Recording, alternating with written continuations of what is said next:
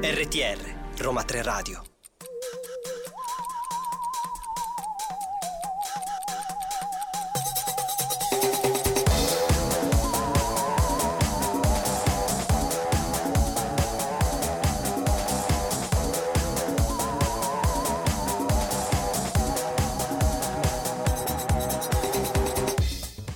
Buongiorno da Roma 3 Radio, oggi è mercoledì 3 maggio e comincia una nuova puntata di mainstreaming. Vi ricordiamo eh, che potete seguirci anche su Facebook e TikTok, Instagram per adesso è ancora off limits e eh, potete ascolcia- ascoltarci in diretta su radio.uniroma3.it. Però cosa vogliamo dire Ale? Che non sei da sola quest'oggi? Non sono da sola, con me c'è Antonio che ci ha fatto l'onore di venire con noi in, in, in voce per Ma questa giornata. parliamo un po' di questi cambiamenti magari al mainstreaming del mercoledì perché ormai da qualche settimana i nostri ascoltatori più assidui avranno notato dei cambiamenti Un no? cambio di voce. in voce. La settimana scorsa in realtà ci sono state, c'è stata l'ospite, c'è stata Elisa Argiolas, no? Sì. Qui a condurre. E questa settimana ci ritroviamo io e te. Perché Sì. ci Eh, ritroviamo mi io e te? buttato nella fossa dei leoni, capito? Con che ruolo? Capo redattrice, lo diciamo con Gaia alla regia, Bella. che per oggi è stata esentata dal venire qui con me. Oggi E- tocca a te, la prossima volta toccherà a Gaia, to- quindi ti insomma. toccherà a Gaia, quindi verrai qui con me. Quindi Alessia Gaia, nuove caporedattrici del mercoledì, prendete il mio posto, quindi insomma avrete un lavoro stato facilissimo perché tanto peggio di me non si poteva fare, potete solo far molto meglio. sì. Eh, Io- Questa è falsa modestia, Vabbè. secondo me. Comunque vi do in bocca al lupo, abbiamo ricordato i nostri contatti, hai ricordato il link della diretta, abbiamo ricordato il podcast, cos'altro dobbiamo fare? Lanciare la canzone? C'era un po' di musica, un po' di cosa rinfrescante, Coca Zero, dei pinguini tattici nucleari.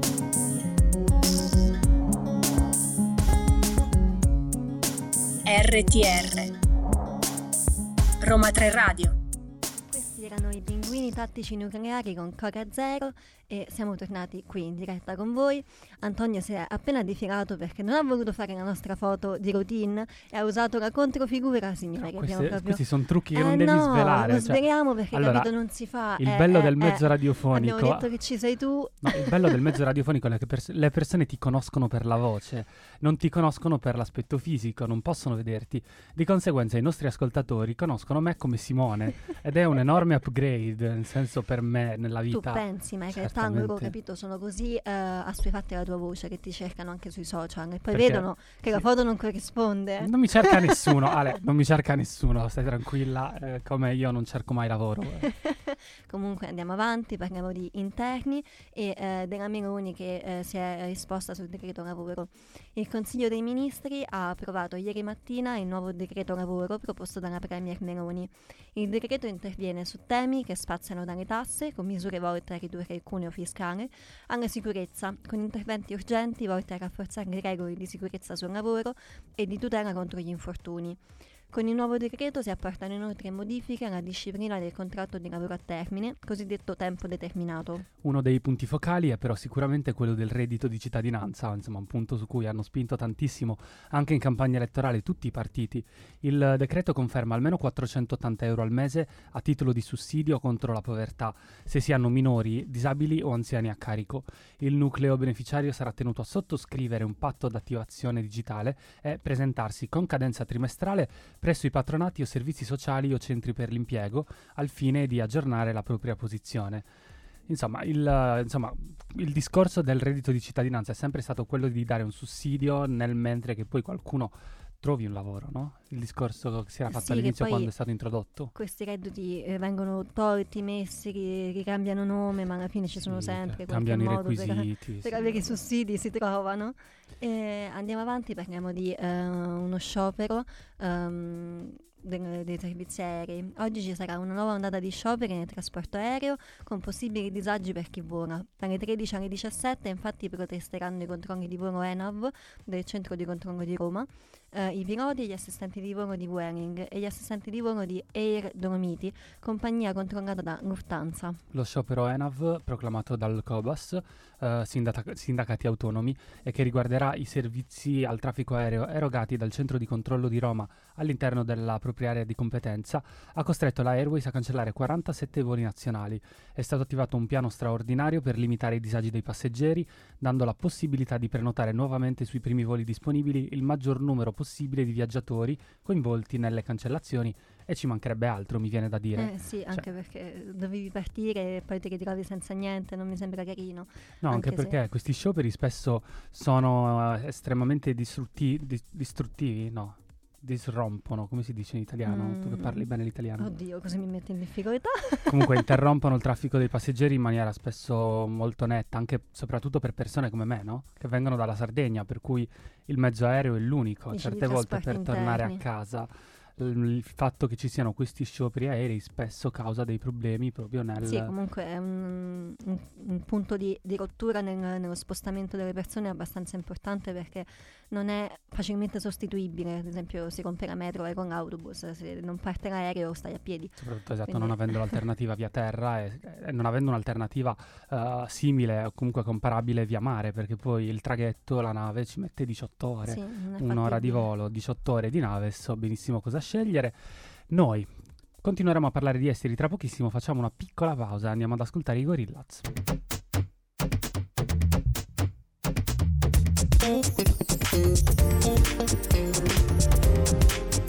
RTR, Roma 3 Radio. Continuiamo il nostro percorso attraverso la politica, passiamo dagli interni stavolta agli esteri, non ci spostiamo di tanto, andiamo in Francia e parliamo del primo maggio perché proprio in occasione della festa dei lavoratori avvenuta lo scorso appunto lunedì, le manifestazioni si sono trasformate in vere e proprie proteste contro la riforma delle pensioni, proteste che comunque vanno avanti da un po', richieste, la mm, riforma richiesta dal Presidente della Repubblica francese Emmanuel Macron e successivamente approvata. Ricordiamo appunto che tale riforma prevede un innalzamento dell'età pensionabile da 62 a 64 anni, l'aumento delle pensioni minime e l'abolizione di varie eccezioni che permettono di anticipare la pensione ad alcune categorie di lavoratori. Durante le proteste sono- ci sono stati eh, scontri tra manifestanti e agenti della polizia, eh, i quali si sono difesi attraverso lanci di bombe Molotov e gas lacrimogeni. Purtroppo tutto ciò si è esteso anche in altre città, tra cui proprio la capitale, Parigi, dove sono state arrestate 291 persone, mentre 108 sono stati gli agenti di polizia feriti. Così ha dichiarato il ministro dell'interno francese Gérard Darmanin, il quale ha sottolineato come i manifestanti abbiano inoltre dato fuoco ai veicoli e danneggiato le vetrine dei negozi. Ormai anche qua mainstreaming sono diversi mesi che parliamo di questi scontri tra manifestanti e, e polizia e insomma forze dell'ordine per quanto riguarda proprio la situazione della riforma delle pensioni di Macron. Ci spostiamo però dalla Francia e andiamo nel paese forse di cui parliamo di più in assoluto. Dal, Sempre presente da circa un anno e morning. mezzo a questa parte si parla della Russia, parliamo sempre della Russia. In questo caso dobbiamo dire che il ministro della difesa russo sta evacuando dal Sudan più di 200 persone tra dipendenti della missione diplomatica di Mosca, militari, familiari e cittadini della Russia. Il ministero russo, in merito alla decisione di Putin, ha infatti riferito che quattro velivoli Il-76 eh, della parte aerospaziale della Federazione russa stanno trasportando più di 200 persone oltre ad accompagnatori di merce dalla Repubblica del Sudan. Proprio il Ministero degli Esteri Minsk ha dichiarato eh, che 10 cittadini bielorussi che si trovavano in Sudan sono andati nella capitale sudanese eh, a Mosca con un volo di evacuazione. Comunque eh, cominciano diciamo, sempre più eh, a farsi sentire queste notizie come fardello, diciamo, perché invadono ehm, il racconto che si fa della, della politica estera e non sembra avere una fine. No, però mi fa molto ridere che la canzone che dobbiamo ascoltare tra poco eh, si intitola appunto Queen of Peace. E in questo caso mi sa che la pace è molto lontana dagli orizzonti po' russi. Quindi ascoltiamo Florence and the Machine.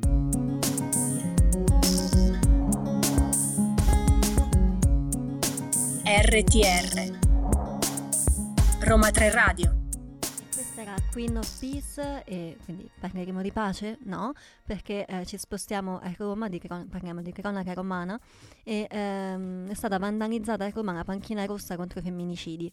Inaugurata lo scorso 25 novembre, giornata internazionale per l'eliminazione della violenza sulle donne, è stata vandalizzata ieri 2 maggio la panchina rossa simbolo della lotta contro il femminicidio, situata, situata ehm, nel parco della Collina della Pace.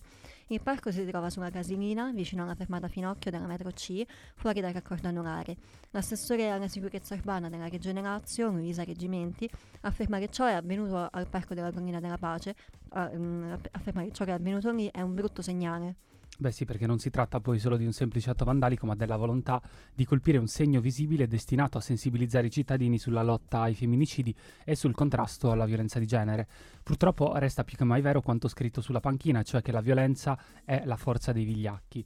La panchina è stata poi immediatamente rimessa al suo posto a ricordare che il cambiamento culturale necessario a sconfiggere la violenza di genere va coltivato e sostenuto tutti i giorni e purtroppo il, un attacco a un simbolo di questo tipo è un attacco simbolico, cioè stai attaccando un intero movimento e stai sì, attaccando un, comunque un'ideologia, un impegno sì. della società che cerca di contrastare certi eventi che eh, diciamo, vanno combattuti, ma mm, non riguarda solo questo, ci stanno spesso episodi di vandalismo su monumenti in generale, su uh, varie, um, vari tentativi di portare a, all'attenzione pubblica temi diciamo, importanti.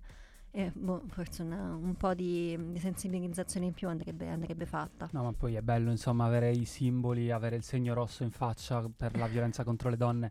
Eh, il contrario, contro la violenza sulle donne. Eh, in Serie A, quando i giocatori me- si mettono no, il segno. Ah, no, non lo sapevo. Il 25 novembre tutti i giocatori scendono in campo con, una, con un segno rosso in faccia. Ah, vedi? Perché partecipano a questa iniziativa, a insomma, è parte della giornata. Sì, però poi è bello che ci siano i simboli, ma se non si prosegue il lavoro con l'educazione, a partire poi insomma dalla, dalle fasce di età più basse, questi sono i risultati e il vandalismo nei confronti di un simbolo di quel tipo ne è la prova. È la prova che insomma non siamo una civiltà ancora che ha ancora raggiunto la propria maturità, anche ciò che è successo martedì 2 maggio, o meglio ciò che è successo il 23 aprile, è vero, uh, il, un ragazzo che ha prima picchiato e poi derubato una turista spagnola in una strada limitrofa a, a, Termini, ieri 2 maggio è stato convalidato l'arresto per questo ragazzo. La giovane turista ha dichiarato di essere stata avvicinata appunto da questo ragazzo che prima l'ha bloccata, poi vista la sua resistenza l'ha picchiata e rapinata dello smartphone. Rimane in peggio direi, gli investigatori del commissariato Viminale hanno scandagliato tutte le telecamere della zona fino ad individuare un sospettato, tra l'altro a loro già noto. Eh, il giovane rintracciato nella tarda serata del 28 28 aprile in piazza di 500 ha cercato di depistare i poliziotti dichiarandosi senza fissa dimora, ma gli stessi agenti hanno individuato una stanza di un B&B dove il ragazzo custodiva ancora gli abiti indossati al momento del reato. Insomma, anche qua una situazione particolare eh, per questo ragazzo. Comunque Termini, diciamo che non è forse la zona che consiglierei né a, ai turisti o soprattutto purtroppo anche alle turiste da sole in orari notturni. Ma anche non alle turiste, semplicemente è una zona di transito con tanta gente e eh, tanta criminalità. Anche. Però di giorno forse sei un po' più protetto. Il fatto che ci sia il traffico ferroviario, la polizia, le forze dell'ordine, la sera diventa una specie di, sì, di, di, di Bronx.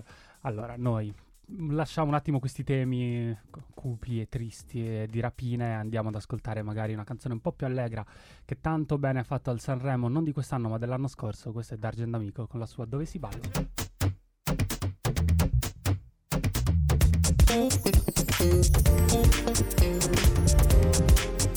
RTR Roma 3 Radio questa era Dargen Amico e eh, siamo di nuovo qui con voi. Non ti è venuta una gran voglia di saltare sul tavolo qua della cabina e, non lo so, scatenarti no, alle 11.27 sì, sì. di mattina? Ci piace, ci piace, ci piace. È proprio attivante, capito? Eh, immagino nei villaggi turistici come risveglio muscolare. Cioè, hai appena dato Dargen Amico dell'animatore turistico. Sì. Ciao Dargen, vai nei villaggi turistici. Esattamente. Va bene, sarà lui, lui è Fedez. Oppure in apertura del gioco caffè, capito? Una cosa molto motivante. Di male in peggio, proprio vabbè, la carriera di, di D'Argent è finita. E allora noi eh, torniamo uh, qui a darvi le notizie, ci spostiamo da Roma alla Nuova Zelanda al Festival di Cinema Italiano. Ieri ha avuto inizio l'ottava edizione del Cinema Italiano Festival in Nuova Zelanda che fino all'11 gennaio 2024 eh, presenterà una selezione di film italiani contemporanei in diverse città neozelandesi. Il Festival di Cinema Italiano è stato creato da due appassionati di cinema, Paolo Rotondo e René Marc, e per il terzo anno consecu- consecutivo l'Istituto Italiano di Cultura di Sydney e l'ambasciata italiana a Wellington collaboreranno all'evento. A differenza di molte rassegne di cinema, questo festival si svolge per sette mesi. In effetti mi chiedevo, insomma, non è, non è normale che È un festival vada avanti per sette mesi. E prevede la proiezione di 31 film, cioè fanno due film al mese. Ah, No, sì. tre film al mese, quattro film al mese, non lo so, la matematica non non è il mio nient'altro. In che 20 altro. cinema diversi, a rotazione con oltre 500 proiezioni per raggiungere più pubblico possibile. Alcuni dei titoli contemporanei in programma sono Lasciarsi un giorno a Roma, Il silenzio grande, Qui rido io, Una femmina e Aria ferma, ma saranno anche proiettati classici del cinema italiano come Blow Up di Antonioni e La strada di Federico Fellini, film Comunque che sì, siamo tu sempre presenti. ovviamente hai visto. Assolutamente no. Assoluta- come assolutamente no. No, eh, mea culpa, mea grandissima colpa. No, no, io li, ho- li ho visti perché purtroppo. No, non posso dire purtroppo, eh, li, ho, li ho visti in quanto sono un grandissimo studente di cinema e, e amo la mia materia.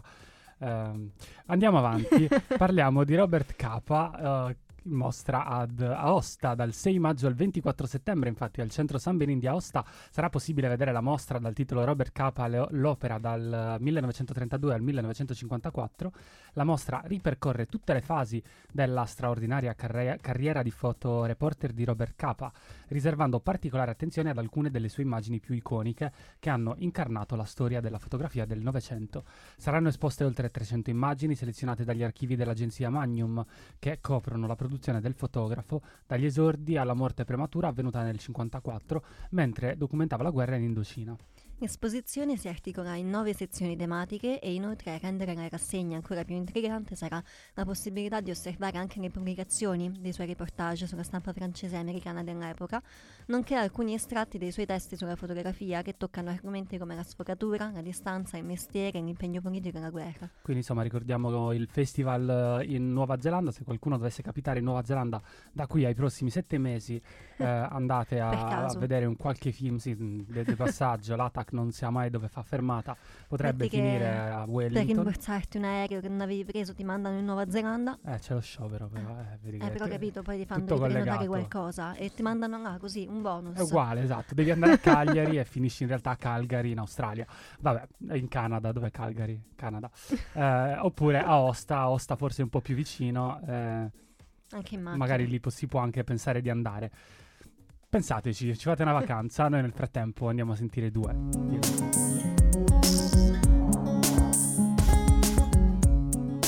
RTR Roma 3 Radio due.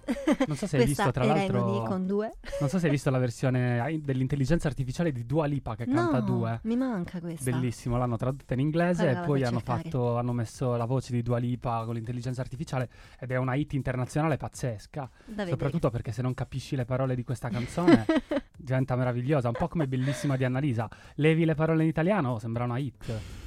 Meraviglioso. Questo Vabbè. pure poteva essere un mini insulto, diciamo, velato, eh? Oh, Ah, perché? Mini, io, mini. io, insomma apprezzo molto le capacità di scrittura degli autori di Elodie e di Annalisa, eh, anche se Annalisa ormai secondo me ha preso la deriva di TikTok, quindi Mm, sì, tutte po'. le canzoni sono Dice un po' le canzoni funzionali. sono fatte per eh, farci poi TikTok Secondo me sopra. dopo il successo di Bellissima e il balletto di Joy, quello, quel tizio lì. Può essere.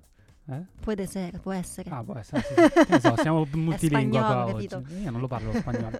Vabbè, eh, Ma a parliamo. proposito di scrittura, parliamo dei diari del mostro del Circeo. È uscito in questi giorni il libro Io sono l'uomo nero di eh, Ilaria Amenta, che tratta la storia mai raccontata di colui che è conosciuto come il mostro del Circeo, Angelo Izzo, e dei suoi crimini. Il libro contiene infatti dei documenti inediti di quello che fu uno dei principali protagonisti del tristemente famoso massacro del Circeo, eh, che vide due giovani ragazze violentate e torturate fino a provocare la morte di una di loro nel 1975. L'autrice Ilaria Menta, giornalista del GR Radio da oltre vent'anni in Rai, ha raccolto le pagine inedite scritte da Izzo in carcere a partire dal 2016 nel suo diario dell'orrore e le ha pubblicate in questo volume crudo e brutale. La stessa Amenta ha dichiarato di quanto sia stato difficile trascrivere scrivere le sue pagine. Ehm, ho, voluto, ho dovuto e voluto censurare, ha detto appunto Amenta.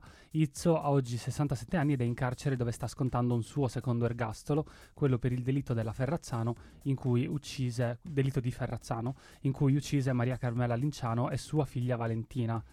Beh, questo comunque forse, cioè sono comunque storie brutte da, da raccontarsi, ma si inserisce in quell'azione di sensibilizzazione di cui parlavamo prima a proposito della violenza sulle donne, il fatto che comunque bisognerebbe in qualche modo mh, porre l'attenzione su certi temi in modo che eh, le nuove generazioni soprattutto diventino più eh, attente e sensibili a certi eventi. Poi posso dire in maniera del tutto forse inappropriata che certe volte è interessante addentrarsi nella mente di questi personaggi, Sì, cioè leggere esatto quello che dicono, quello che scrivono, il modo in cui parlano di certi Forse crimini. capire i motivi che li hanno spinti. Ma anche soltanto il processo mentale o quello che insomma succede all'interno della loro mente. Ci sono delle serie su YouTube mm, tipo mm, di psicologia, Mhm. eh, di psicologia sul crimine.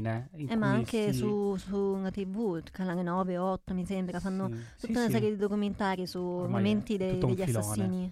Esatto, e si analizzano dal punto di vista psicologico quelle che sono anche le confessioni o comunque eh, il loro rapporto con la polizia immediatamente dopo il delitto. C'era stato per esempio il caso del ragazzo che aveva fatto la sparatoria negli Stati Uniti. Eh, vedere quali sono stati i suoi commenti dopo la sparatoria, insomma, era interessante. Noi lo sai che siamo fuori tempo, Un po' fuori tempo, lanciamo una Eh, canzone e torniamo. anche perché la canzone si chiama Fuori Tempo, Out of Ah, Time, dei The perfetto. Weeknd.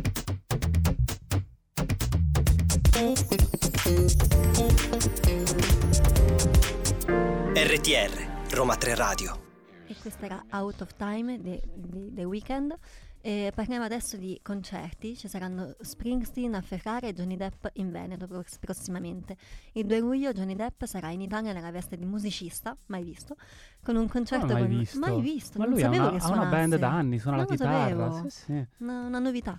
Ehm, quindi sarà in Italia con un concerto con gli Hollywood Vampires, la band creata da Alice Cooper nel 2012, che annovera Depp eh, tra i componenti. Sono 11 anni ormai che fa parte di questa band. Io sono fuori dal mondo, evidentemente. Non hai avevo- seguito il processo No. di, Il processo Depp sì, il processo sì. Ah, no, si è, si è parlato anche un pochino della, della sua parte Eh, musicale. mi è passata sotto il naso così, eh, proprio mai visto. Mm. Eh, l'occasione sarà la nona edizione della Marostica Summer Festival 2023 in Veneto, dove si esibiranno come prima ed unica tappa nazionale. Alice Cooper ha definito Depp una rockstar che ogni tanto fa dei film. Giusto, è un multimilionario, non so se sia ormai anche vicino al miliardo, se sia più prossimo al miliardo o al milione, però Dici, una volta che ne ha tanti neanche li conti più. no, secondo me tipo Elon Musk, secondo te tiene la contabilità di quanto ha? No, No, infatti. ma che ci frega. Però la tradizione degli Basta che Hollywood... andiamo nello spazio.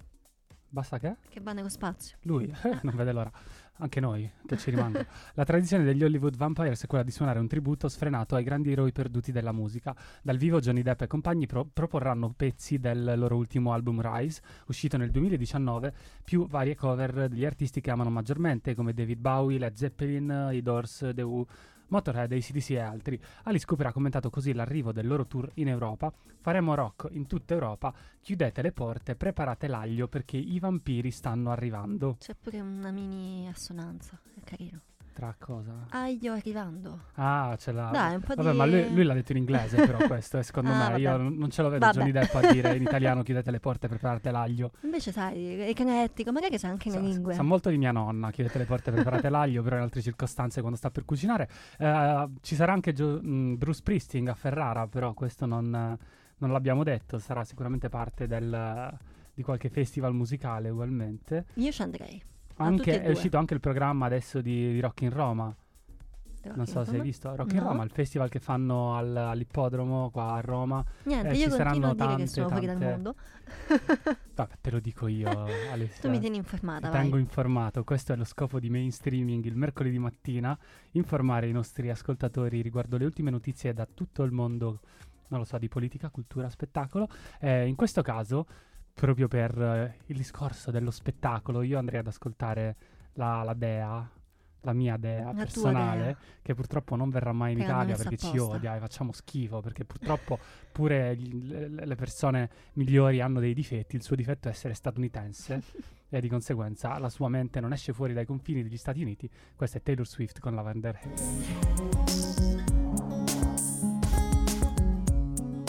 RTR Roma 3 Radio E questa era Taylor Swift e passiamo adesso Taylor a... Swift, tra l'altro, interrotta dal jingle, purtroppo. Sì, diciamo che... Che questa cosa, diciamo, non ti piace molto, mi No, sa. a me piace quando c'è la voce di Taylor Swift e poi subito dopo la mia. Ah, tu- ah, vuoi fare un duetto? Ho capito, ecco. Sì, sì, un duetto voglio fare con Taylor Swift. Passiamo alla tecnologia, no? Parliamo Parliamo in questo Minecraft. caso, esatto. Hanno copiato, infettati milioni di dispositivi. Sono numerosi i casi in cui si sono registrate anomalie dovute alle svariate copie del famoso gioco Minecraft, specialmente su Android. Dopo che nel 2022 sono state eliminate dal Play Store 1,32 milioni di app e 173.000 account di sviluppatori fraudolenti, sono sempre in evoluzione le minacce dal web. Blockbox Master Diamond e Craft Sword Mini Fun sono solo alcuni dei nomi che sono stati usati per mettere sullo store i cloni di Minecraft, da cui si differenziavano solo per la presenza di annunci pubblicitari infetti. A me piacciono i nomi, la I nomi. fantasia che hanno dei nomi. Blockbox, Master Diamond e Craft Sword Mini Fun. Sembrano cioè- scioglilingua. Sì, sì, sono proprio fatti apposta per invogliare la gente a scaricarli. Il gioco comunque, queste due app erano quasi identiche all'originale e gli utenti attribuivano i rallentamenti del dispositivo e la velocità con cui si scaricava la batteria alla pesantezza del gioco, mentre la causa erano gli hardware contenuti all'interno di essi. Questo tipo di virus punta spesso a guadagni illeciti dalle pubblicità che lavorano in background e possono minare la privacy degli utenti, oltre a indebolire la sicurezza del sistema e la seguente introduzione di minacce più pericolose. I virus nel gioco sono stati individuati dall'azienda di cybersicurezza McAfee e le circa 40 app sono state rimosse dallo store di Google dopo essere state utilizzate da oltre 35 milioni di giocatori. E in questo caso sì, è un modo di fare molto comune, soprattutto nei dispositivi, questo avviene anche nei dispositivi di provenienza un po' più oscura come marche non conosciute Cinesi, provenienti da paesi giapponesi. esatto, orientali. Succede molto con i TV box in cui vengono installati, sai, le cose che colleghi alla TV per TV guardare box. tipo Nef- Netflix. Ah, ok, ok, ok, sì. Esatto, eh, dove vengono installate delle app o comunque dei- degli script non visibili immediatamente, ma che sia rallentano il sistema, ma che inviano i tuoi dati a un server o vengono utilizzati in background. delle spie. Esatto, alla fine la vendita di dati è una delle maggiori fonti di, di guadagno. Sì, ma Eh, anche TikTok c'era tutta la questione che vendeva i dati. Beh, sì, è la questione anche, ovunque. anche eh, di Facebook, sì. E parlando appunto di sicurezza eh, su internet e di sicurezza sul web, possiamo, non possiamo non parlare di app di dating, in questo caso parliamo di Tinder, eh, perché Tinder ha introdotto il video selfie per verificare il profilo.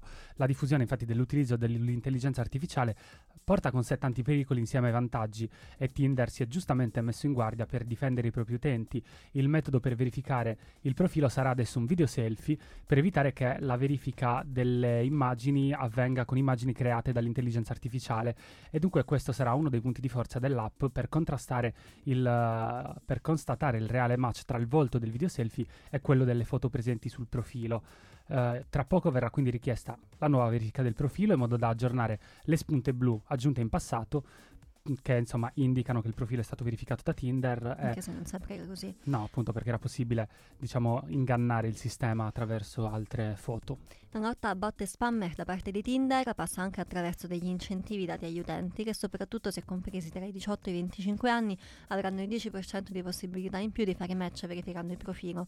Tinder si avvantaggia ancora una volta rispetto alla concorrenza mettendo la sicurezza degli utenti al primo posto, come già dimostrato dalle numerose guide e indicazioni mostrate già dal primo uso dell'app. per quanto mi riguarda possono anche fallire visto che mi hanno levato dalla fascia di età eh, Non sei più 18-25 compreso. sono ufficialmente Però troppo magari vecchio fanno un Tinder over. fanno un Tinder over per i ventottenni Sì, vabbè eh, esattamente. Va bene, ecco, di- facciamo di sì. Noi magari andiamo ad ascoltare Blanco e Mina, che non so se abbiano Un bisogno di Tinder. allegria. Soprattutto Blanco, non credo che lo usi.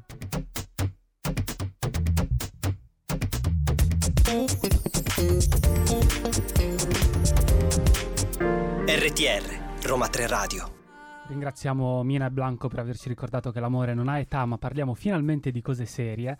Passiamo allo sport, parliamo di Messi, anche se in questo caso è una vicenda che lo coinvolge, ma non è positiva come tutte le cose che invece gli sono capitate da forse quattro mesi a questa parte, che tu saprai benissimo, Ale, no? Certo, ovviamente. Ti faccio se Io vuoi un, ria- un riassunto velocissimo. Vabbè, ha vinto la Coppa del Mondo, niente di Ah, più. ok, ok. Però il Paris Saint-Germain ha avviato un procedimento disciplinare contro Messi appunto per una trasferta non concessa dalla società in Arabia Saudita.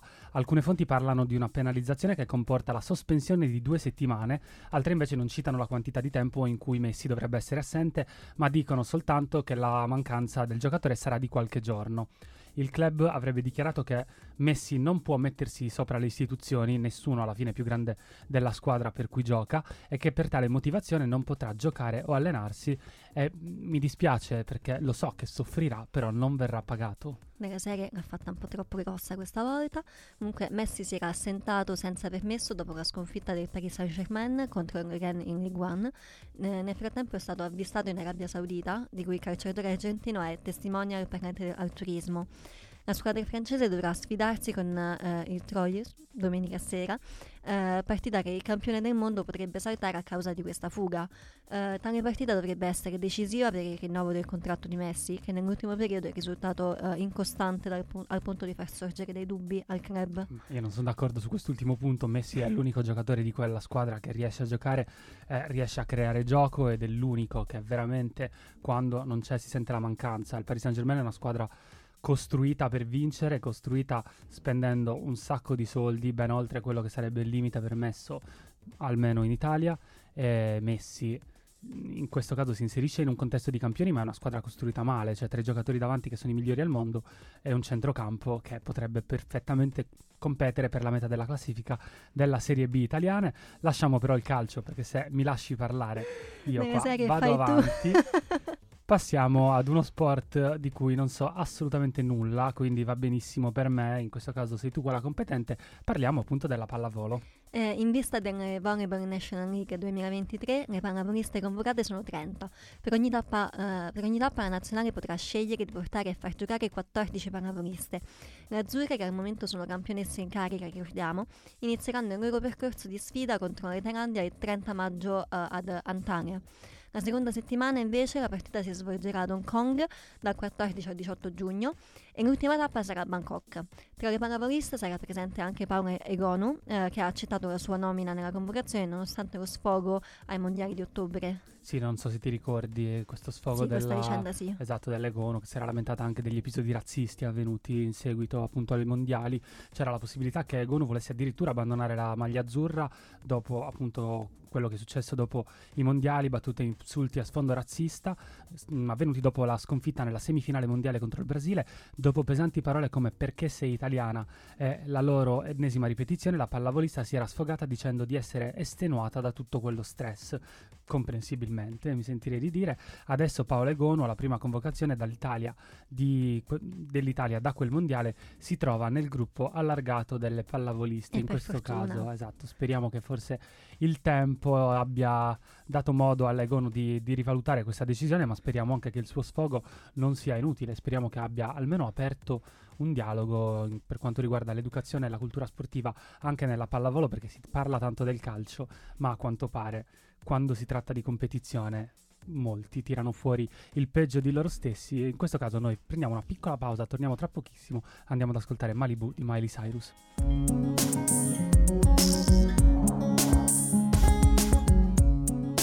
RTR Roma 3 Radio finalmente arrivato il momento dell'approfondimento. Eh, siamo in compagnia, tanto presento subito i nostri ospiti, di Anna Pegoretti, della professoressa Anna Pegoretti e il professor Federico Rossi. Benvenuti, grazie di essere qua con noi. Parliamo del, del, del progetto Liles, Libri e Lettori a Firenze dal XIII uh, al XV secolo, la biblioteca di Santa Croce, perché è emersa dalle pagine di un manoscritto di fine 200 una versione inedita e particolarmente antica della esortazione alla lode, alla lode di Dio, preghiera latina di Francesco d'Assisi. Quindi vi chiedo subito, potreste illustrare brevemente in cosa consiste questo progetto? Allora, il progetto Lilesc um, è un progetto innanzitutto finanziato eh, da un programma ministeriale, eh, il PRIN del 2017, e comprende oltre a un'unità di ricerca qui a Roma 3 anche le università di Sapienza, Ferrara e Bologna. Il nostro obiettivo principale è quello di catalogare eh, l'intera biblioteca manoscritta che eh, apparteneva al convento fiorentino francescano di Santa Croce. Questa cosa ci interessa per vari motivi, perché è un fondo molto importante e che ha anche vari collegamenti con la letteratura italiana, che è l'ambito specifico di interesse mio e di Federico Rossi. Um, anche perché Santa Croce è una, probabilmente, è una delle scuole dei religiosi che Dante eh, eh, afferma di avere frequentato dopo eh, la morte di Beatrice. Nel corso della catalogazione di questi manoscritti, che oggi stanno, sono circa 750 e stanno quasi tutti in due biblioteche fiorentine, la Laurenziana e la Nazionale, Um, una nostra collega che lavora, fa il dottorato ehm, a Ferrara, nell'unità di ricerca di Ferrara, ehm, catalogando uno di questi manoscritti presenti in Laurenziana, si è resa conto che eh, un testo che era scritto nel margine proprio della prima carta di questo eh, manoscritto eh, non, era, mh, mm, così, non era un insieme di semplici versetti biblici buttati lì, ma era in realtà un testo che viene da ormai da molti decenni eh, comunemente attribuito e concordemente attribuito a Francesco d'Assisi, una preghiera, l'esortazione alla lode di Dio, una preghiera in latino e si è anche resa conto, e poi l'abbiamo aiutata insomma ad espandere eh, questa ricerca e continueremo a farlo, eh, che in realtà si trattava di una versione inedita di questo testo e soprattutto eh, più lunga. È molto interessante, ma come ehm, quindi si è, si è, arrivati al ritrovamento con uh, questa docente che catalogava in, uh, sì. in, in, in manoscritti? Manoscritti, sì. sì. Esatto.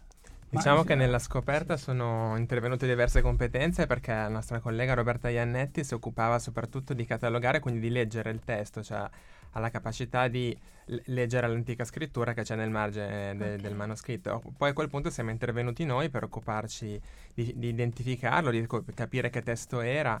E, ovviamente l'emozione è stata grande quando ci siamo resi conto che era un testo di San Francesco e che era un testo raro, cioè un testo che finora era noto soltanto da delle fonti molto più recenti indirette da delle stampe del Rinascimento, eccetera, mentre noi abbiamo trovato una versione molto più antica della fine del 200 in un manoscritto medievale che nessuno ovviamente aveva più letto da tanti secoli. E le tematiche e le caratteristiche di questi versi inediti quali, quali sono? Praticamente la preghiera è un'esortazione alla lode di Dio in cui quindi Francesco eh, esorta eh, varie parti del creato, gli uomini, ma anche i fiumi, gli uccelli, tutte le parti della, della creazione a, alla lode del Signore. Però i versi che abbiamo trovato in più, che non, prima non si conoscevano, aggiungono del, degli elementi molto specifici. Cioè, uno esorta i frati, per esempio, dice frati con i cappucci, e quindi ci assicura che quello è veramente un testo nato in ambito francescano e ci parla per la prima volta dei cappucci, che è una cosa che per noi oggi è comune, ma che all'epoca invece era una novità assoluta della... Allora, costume. possiamo continuare a parlare insomma delle caratteristiche, ma anche delle differenze con la versione a noi conosciuta finora, insomma, della preghiera di San Francesco. Però prima facciamo una piccola pausa e ascoltiamo i DNC con Cake by the Ocean.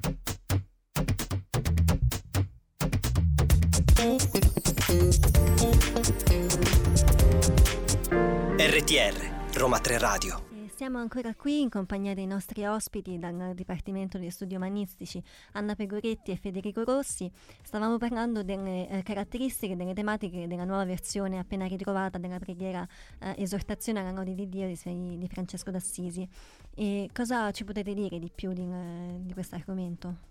Sì, dicevo che nella preghiera troviamo una serie di aggiunte nella nuova versione che è, venuta, che è stata scoperta grazie al nostro progetto, che esortano la lode di Dio, per esempio i frati, ma soprattutto che esortano la lode di Dio tutti quelli che guardano questa tavola, dice il versetto in latino. E questo è molto interessante perché ci conferma una notizia che noi avevamo da delle fonti indirette, ma che in questo modo risulta diciamo più fortemente dimostrata, secondo cui Francesco avrebbe scritto questa preghiera per accompagnare una tavola dipinta, cioè ci sarebbe stata in una, presso l'Ermo di Cese in provincia di Terni, dove c'era una cappellina, una tavola che Francesco aveva fatto fare con rappresentate le creature, accompagnata dall'esortazione che, le, le, che incitava alle varie parti del creato a lodare Dio. E questo è molto interessante perché la tavola oggi non ce l'abbiamo più, ma possiamo eh, diciamo, capire da questo che quello stretto rapporto con le immagini che è tipico dell'ordine francescano, no? che poi ha portato ai capolavori di Giotto ad Assisi, di Cimabue, eccetera, era già vivo con Francesco, cioè che già, già, Francesco cercava un tipo di spiritualità che mettesse insieme testo e immagini anche per far arrivare il suo messaggio a più persone possibile. Quindi questa scoperta comunque può anche essere utile per dare uh, insomma più importanza o per comunque confermare un'ipotesi che come diceva lei appunto già c'era del fatto che questa preghiera fosse scritta su una tavola. Uh, in questo caso questa scoperta può aiutare insomma a capire se effettivamente questa sia una teoria corretta o meno. Sì, sicuramente sì, e ora questo ci porterà anche a riflettere più approfonditamente sul contesto dove era posta la tavola. Su.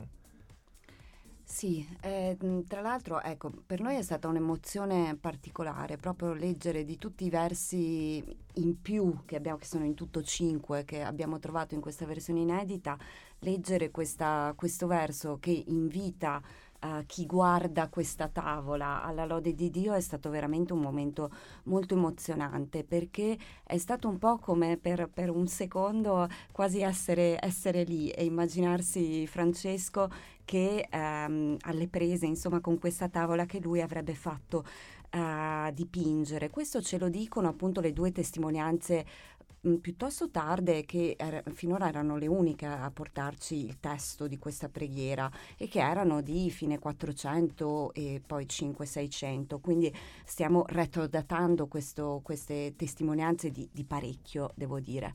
Um, ma eh, ecco, tornando all- all'ipotesi della tavola, queste eh, testimonianze tarde parlavano di una tavola che doveva eh, chiudere l'altare di questa cappella sul, sulla fronte, cioè su quella, quel lato che vedono anche i fedeli uh, dell'altare e che poi era stata spostata in un altro punto. E, e addirittura queste testimonianze dicono che proprio Francesco um, col, sua mano, ecco, um, avrebbe scritto eh, il testo di questa preghiera direttamente sulla tavola. Tra l'altro dovremmo anche cercare di ricostruire l'ordine che avevano questi versetti sulla tavola, perché questo spiegherebbe anche perché la nostra versione ha, presenta un ordine mhm. diverso rispetto a quello che prima eh, avevamo. Eh, questo è un aspetto molto interessante e soprattutto ci mette davanti a un possibile autografo perduto di Francesco. Ora, se pensiamo che oggi due, eh, gli autografi che abbiamo di Francesco sono naturalmente sotto vetro e sono conservati come reliquie nella Basilica Superiore uh, di Assisi, eh beh, questo è un momento uh, molto importante, insomma. Immagino anche, mm. insomma, l'emozione dal vostro punto di vista, come, insomma, come ricercatori, ma anche come appassionati, immagino, no? di, semplicemente della materia, di entrare a contatto con un qualcosa di, di, questo tipo, oltre al fatto appunto di scoprire nuovi elementi che non erano prima presenti, noi continueremo a parlare sempre di, di questo. Tra pochissimo, prima ascoltiamo Emma con la sua stupida allegria.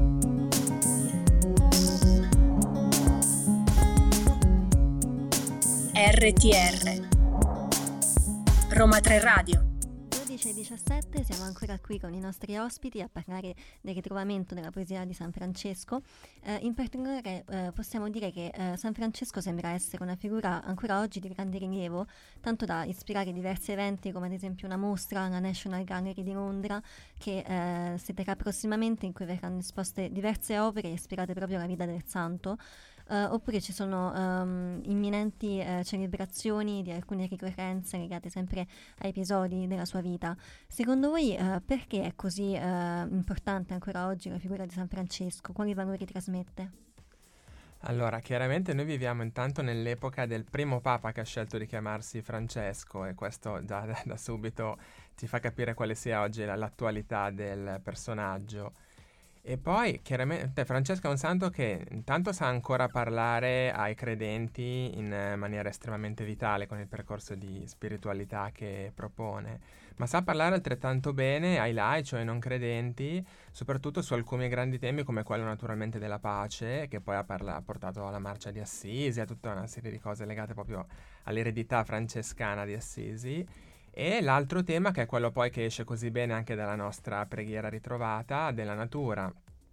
perché ovviamente eh, la ricerca di una, di, di una fede, una spiritualità che passa attraverso il confronto costante con la creazione, con le cose create, con gli aspetti anche belli della natura, in qualche modo è di ispirazione oggi per una sensibilità ecologista e ovviamente si incontra molto bene con i temi della nostra attualità più forte. Invece parlando sempre del, del vostro progetto e anche di questa scoperta, quali sono i prossimi passi? Ci saranno ulteriori ricerche da fare su questo manoscritto? Ci saranno ulteriori studi, insomma, che avverranno anche per, non lo so, portare alla luce elementi che magari all'apparenza non sono così evidenti? Sì, per quanto riguarda proprio questo testo e l'esortazione ritrovata, gli studi sono in corso, stiamo proprio lavorando specificamente su questo testo per ehm, portare a termine una, una pubblicazione eh, a breve in cui esamineremo naturalmente questo ritrovamento da vari punti di vista. Eh, I colleghi si, di Ferrara si occuperanno delle parti più legate proprio alla materialità di questo libro su cui è stata trovata eh, questa versione e noi ci occuperemo naturalmente di dare una nuova edizione eh, di questo testo e anche di studiarne tutte le implicazioni um, testuali, anche letterarie se vogliamo, e anche questo rapporto importantissimo con le immagini. Eh, per quanto riguarda invece il progetto nel suo complesso, naturalmente la catalogazione di questi 750 eh, libri che, eh, manoscritti che ci sono rimasti da questo convento eh, prosegue. L'obiettivo a lungo termine è quello di pubblicare i cataloghi eh, completi e naturalmente di continuare una serie di ricerche su testi e eh, manoscritti specifici che eh, riguardano moltissimi campi del sapere medievale, eh, la letteratura, ma anche la storia della filosofia, naturalmente la teologia e che vedono appunto coinvolte eh, ben quattro università. Quindi insomma è un progetto che già ha prodotto molto. Nel centenario dantesco i colleghi di Sapienza in particolare hanno curato una mostra di un centinaio di questi codici che erano Um, sicuramente a Santa Croce eh, nell'età di Dante e eh, così insomma stiamo proseguendo con varie, vari lavori e iniziative. Prima di salutarci vi chiederei, è possibile leggere questa nuova versione da qualche parte dell'esortazione alla lode di Dio? Sì, allora noi abbiamo pubblicato questa scoperta sull'osservatore eh, romano un paio di settimane fa e c'è copia dell'articolo con la trascrizione del testo sul nostro sito del progetto mm-hmm. che è bibliotecasantacroce.wordpress.com. Allora rimandiamo tutti i, nostri ascoltatori a bibliotecasantacroce.wordpress.com. Immagino ci siano anche maggiori insomma, informazioni, non è soltanto la, la trascrizione di ciò certo. che avete trovato, ma tutte le informazioni necessarie sul progetto. Eh, noi vi ringraziamo ancora una volta per essere stati con noi, ricordiamo insomma eh, i vostri nomi prima di, di, salutarci, la professoressa Anna Pegoretti e il professor Federico Rossi, grazie mille di essere stati con noi grazie. e grazie, grazie di averci illustrato questa scoperta.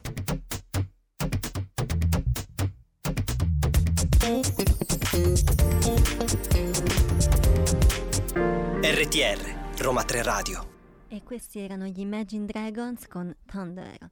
Adesso ci spostiamo ad Ateneo, ci teniamo a, racco- a, a ricordarvi alcuni eventi in programma prossimamente. Uh, I Am WIS una scoperta di eventi rari nella fisica del clima e nella biofisica. Giovedì 4 maggio 2023 alle ore 15 presso l'Aula Conferenze, ricordiamo in via Vieto Volterra 62, si terrà nell'ambito del ciclo di seminari I Am WIS il seminario della professoressa Laura Lupi dal titolo Alla scoperta di eventi rari nella fisica del clima e nella biofisica. La partecipazione de- all'evento è aperta a tutti e il seminario può essere seguito anche online, al li- collegandosi al link presente nella pagina dedicata agli eventi del sito del nostro Ateneo, quindi nel sito di Roma 3 troverete tutte le informazioni anche per seguire l'evento online parliamo di un altro evento che si terrà dal 7 al 12 maggio 2023 presso l'Aula Magna di via Ostiense 234 perché il Dipartimento di Matematica e Fisica e l'INF, l'INFN di Roma 3 ospiteranno il meeting della collaborazione internazionale di fisica del Neutrino Legend con 100 esperti radunati per discutere stato e futuro dell'esperimento. Legend è una collaborazione internazionale di fisica dei neutrini che opera l'esperimento omonimo con 200 kg di dio, diodi in germanio, in argon liquido ai laboratori nazionali del Gran Sasso. Mi sembrano tutti insulti. Ti vedevo un attimo in Cioè, io, do- io dovrei insultare qualcuno chiamandolo un neutrino, un diodo, cioè, senso... Sei proprio un neutrino. Comunque, circa 100 esperti discuteranno con Stato le prospettive di questo progetto, che è leader nella, nella ricerca di decadimenti rarissimi per stabilire la natura fondamentale del neutrino. Il gruppo locale, coordinato da Giuseppe Salamanna, farà da ospite e presenterà nuovi risultati e idee nell'ambito dell'ampliamento dell'esperimento nei prossimi anni con una tonnellata di germanio. Ricordiamo anche, visto che stiamo parlando di eventi, che noi saremo presenti domani a Palazzo Farnese per la Notte, La delle, notte idee. delle idee. Torna infatti il 4 maggio a Roma la nuova edizione della Notte delle Idee a Palazzo Farnese. Sarà una serata di dibattiti, tavole rotonde, letture, proiezioni, visite e performance sportive. È un'occasione unica di scoprire eh, all'insegna della libera discussione gli spazi del palazzo su quattro livelli sotterranei, il giardino, il cortile, il piano nobile con la galleria dei Carracci, la biblioteca. Quest'anno la serata è intitolata Sempre di più, un mondo in transizione con eh, fil rouge dello sport e della sostenibilità. Ci saranno insomma diversi ospiti. Noi saremo lì, sia io che insomma che te che eh, altri di, di Roma 3 Radio saremo lì per delle interviste dalle Faremo 7 anche sì. copertura social, quindi vi Esatto. terremo informati sugli eventi, le manifestazioni che si terranno. Ricordiamo ci saranno anche un po' di ospiti del mondo dello sport, tra cui Federica Pellegrini. Quindi se non venite per noi, No. venite per lei. No, non No, c'è più. Federica Pellegrini non ci sarà più. tolta. Ci sarebbe No, dovuta e allora essere Federica neanche io, Pellegrini. dispiace. Eh, quindi Federica Pellegrini non sarà presente all'evento per eh, motivi personali, quindi non è solo una cancellazione dell'intervista con noi, ma Ok. non prenderà parte all'evento. Purtroppo, insomma, eravamo tutti contenti di conoscerla e di intervistarla. Però, se seguiteci nei social, eh, avrete tutti gli aggiornamenti in, eh, in diretta, saremo lì presenti. Inoltre, ricordo che ieri c'è stato l'approfondimento, ieri c'è stato mainstreaming con Elisa e Melissa. Per cui, se volete sapere insomma di più della notte delle idee, se volete sentire direttamente dagli organizzatori come avverrà la serata, come registrarsi, tutte le informazioni utili, eh, potete recuperare l'approfondimento di ieri, di mainstreaming eh, di ieri 2 maggio. E Lo intanto ci trovate ascoltiamo appunto su SoundCloud e intanto ci ascoltiamo un po' di Lady musica Gaga. con Born This Way. RTR Roma 3 Radio Lady Gaga che ci ricorda che siamo belli in, in tutto, in tutto quello che siamo perché Dio ci ha Siamo creato. così. Esatto, Dio ci ha creato in questo modo. Siamo anche giunti al termine di questa puntata di mainstreaming, una puntata insomma ricca di contenuti, con un approfondimento molto interessante, comunque sia queste scoperte. che diciamo potete riascoltare se avete perso la diretta sul podcast che verrà caricato su SoundCloud per eh, riascoltare l'intera puntata, non solo l'approfondimento. E potete eh, seguirci sui nostri social, eh, su Facebook e TikTok con Roma 3 Radio. E, mm, E niente, sì, questi sono i nostri contatti. Purtroppo non possiamo più dare Instagram per Eh, no. i motivi che spieghiamo da, da due quasi un mese a settimane. questa parte, eh, di più mese? dall'11 aprile, no, dal- sì, tempo? dall'11 aprile se non sbaglio, che c'è stato hackerato il profilo, Polater Perché 9K si è impossessato dei, dei nostri quasi 10.000 follower, eh, per cui noi ci auguriamo sempre che questo profilo ci venga prima o sì, poi restituito. siamo fiduciosi, ritorneremo. Purtroppo non potremo fare la copertura social su Instagram come avremmo fatto normalmente domani alla notte delle idee, che vi insomma ricordo dalle 7 in poi saremo in diretta su Roma 3 Radio, per cui non perdetevi la diretta, ascoltateci su radio.uniroma3.it, mainstreaming, dunque non ci sarà venerdì appunto perché c'è la notte delle idee, per cui saremo in trasferta da stasera a venerdì mattina, non, non andremo in onda con i programmi, anzi oggi andrà in onda Babel Song, quindi Oggi pomeriggio. Esatto, venerdì però non ci sarà la diretta di mainstreaming. Ci rivediamo qua quindi con, eh, non sappiamo se Elisa, Melissa o insomma chi dalla lunedì redazione mattina, del lunedì, lunedì con il morning. alle 11 con mainstreaming. eh, Invece con te Alessia ci rivediamo magari mercoledì, Mercoledì. prossimo o Mi magari ci sarà Gaia, Poi non, non lo so so. se- No, approfittiamo intanto per ringraziare insomma chi quest'oggi ci ha supportato sia dalla regia sia in redazione. Vuoi salutare tu? Ormai è la tua redazione, dai, fai Quindi gli onori di casa. Vi voglio bene redazione, grazie regia, grazie Oriana che mi hai buttato qui dentro con Antonio. Sei andata benissimo, Oriana sei stata ricordiamo la nostra bravissima. station manager. Sei, eh, Molto ve- vedrai fiduciosa. che insomma oggi eh, era così, sei stata un po' in tensione, dalla prossima volta inizierai a divertirti. Speriamo, magari Eh. arriverò qua col caffè e il cornetto come te. Dovrai, perché guarda che secondo me aiuta a bersi il caffettino caffettino mentre l'altro speaker parla è sempre un, un'esperienza. Io mi auguro che Gaia si unisca presto a te perché voglio vedere questa coppia di caporedattrici anche al lavoro in voce. Noi non possiamo fare altro per adesso che ringraziarvi, darvi appuntamento per stasera con Babel Song. E, intanto, buon, buon pranzo, pranzo e ciao a tutti.